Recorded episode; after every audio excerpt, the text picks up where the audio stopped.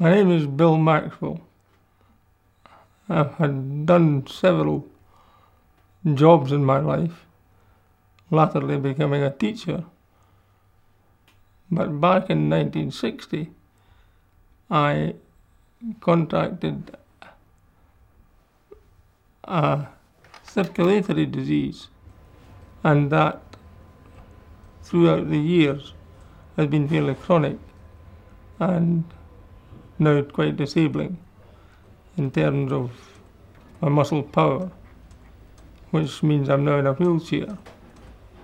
And for most of these years, my wife had to look after me. And it became clear to both of us that eventually I would have to come into some kind of care.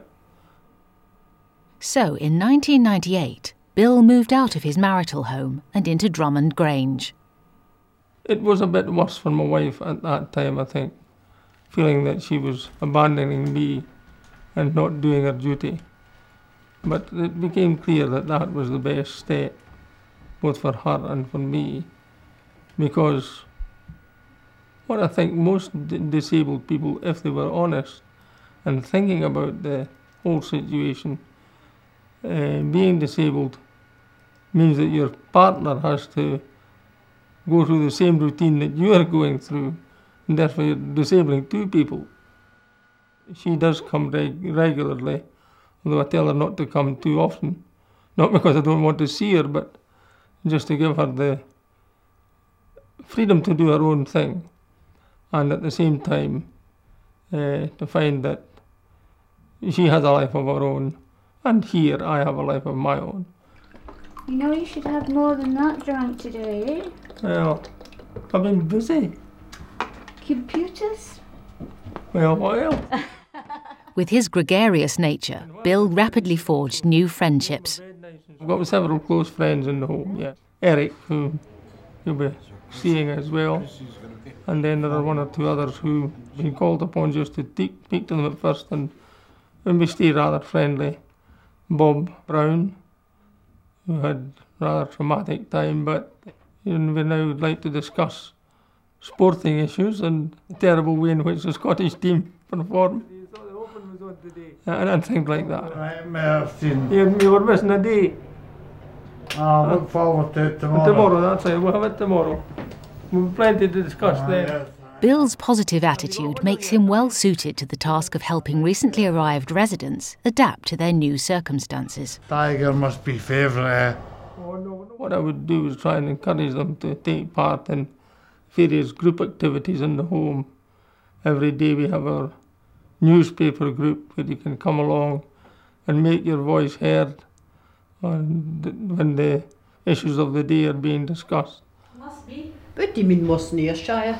I know what Ayrshire's like, no, that's one of the nicest places in Scotland. Not at all. And in that way, you know, you become part of the home rather than being something shut away and individual who's not involved. And that, I find, helps them as well as helps the others just to enjoy the life here. Bill's activities are far from constrained by Drummond Grange's four walls. He regularly takes advantage of the home's specially adapted minibus to get out and about. Sometimes the bus will take a group of residents to a nearby town or attraction. But today, Bill's just going for a short trip up to the local golf club. On other days, he might arrange a trip into town to spend time with his wife. We've always said that although we had to separate in one way, that we would keep up. And we like to go out, usually with some taxi or handicab, in which I can go and meet her at a shopping centre or something of that nature. And we spend probably the afternoon together, have a meal together, do a bit of shopping, and spend all my money. But it keeps up the link and makes us feel that we're still an item, if you know what I mean. They win the Welsh Cup, so they get to qualify for Europe. But mostly family and friends come to visit him, in the room that he's made very much his own. Well, I've been able to personalise it. As you see, I have a lot of family photographs around. But to have my own things, like my music centre, the television, the videos, etc., and the CDs that I like to play, and also to have a very important part of my life, my computer with me.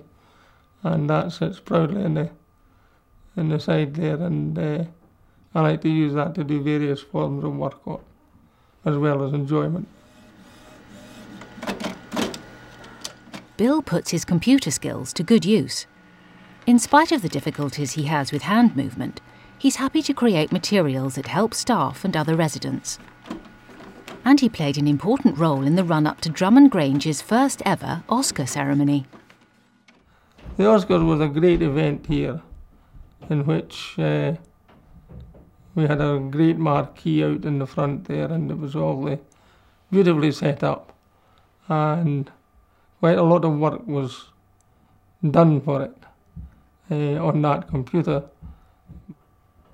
making the certificates for those who got the Oscars. The event was all about recognising people's contribution to the community that for some was their place of work and for others their home. When I got my own Oscar, I was really quite surprised, because each Oscar had a certain amount of nominations, as these ceremonies do. My name was read out, and I really was surprised, and very pleasantly surprised. So I now proudly own my Oscar for this year. We'll wait to see next year whether I get another one or not. I doubt it.